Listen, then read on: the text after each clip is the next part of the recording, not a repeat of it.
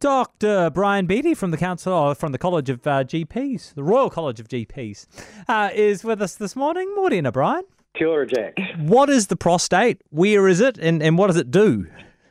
Yeah, so look, the prostate um, is is a pretty important gland in the body, and it's about the size of a walnut, and it sits at the base of the bladder, and it wraps around the outlet to the bladder. This is a tube we call the urethra. So it sits there and it's got a very, very specific job. That is, it produces fluid for semen. So it's incredibly important for reproduction.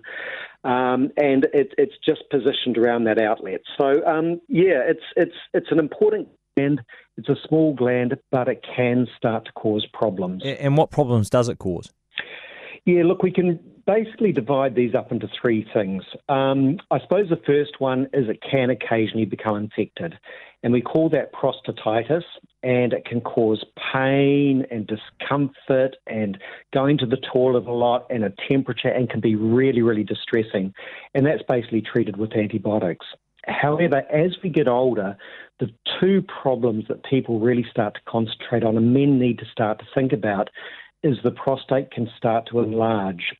Now, this can be in a form we call benign prostatic hypertrophy. It's got a large name where it just starts to get bigger over time, and this happens from about the age of 40 onwards. And what men can start to see is they have urgency to go to the toilet and pass urine. They, their, their urine stream may not be as strong as it as it previously was, and they may have to get up in the middle of the night to start to pass urine. Now, this, this condition is benign, that is, it doesn't harm you, but it may need to be tra- treated. Now, the other reason that prostate can start to enlarge is the one that everyone talks about, and that's prostate cancer. And that's where cancer starts to develop in the prostate. It starts to increase in size, and it actually can cause the same set of symptoms. So, urgency going to the toilet, getting up in the middle of the night. Your stream may not be as strong as it was because the prostate wraps around this outlet to the bladder. So, yeah, prostate cancer and this benign hypertrophy, the two issues, and I suppose prostate cancer is the one that everyone sort of worries about. Yeah, let's let's talk about prostate cancer a little bit more. How many people are affected by that? Yeah, look, it's it's a major problem for men, as I said, and with Movember, it's something we need to talk about. So it's estimated about 4,000 men a year are diagnosed with prostate cancer, and of that number, it's estimated about 600 to 650 die. Right. So it is a major issue that affects men.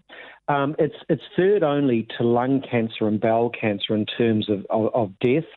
And for a man, one in eight can develop it over a lifetime. So this is a significant problem for men. It tends to cut in after the age of 50. So it's relatively rare below the age of 50, although it can sometimes occur, but over the age of 50 is where it starts to cause a problem. What do we do about it? How, how do we try and prevent it? Oh, look, um, it, it, early detection is the key mm. to this. Okay, and it's like any cancer that if you get to it early, you can actually cure it. So the most important thing from the age of 50 onwards, and these are what, what sort of the recommendations are, you should go along to your GP and start to have a chat about the prostate. Now, it's not part of a screening program, but a prostate check with your GP may be the right thing to do. And the guidelines, uh, the New Zealand recommendations are once every two years you should do this. And basically, what we do is we do a very simple blood test. It's called a PSA and we can look at the levels in the blood to indicate if there's maybe a problem.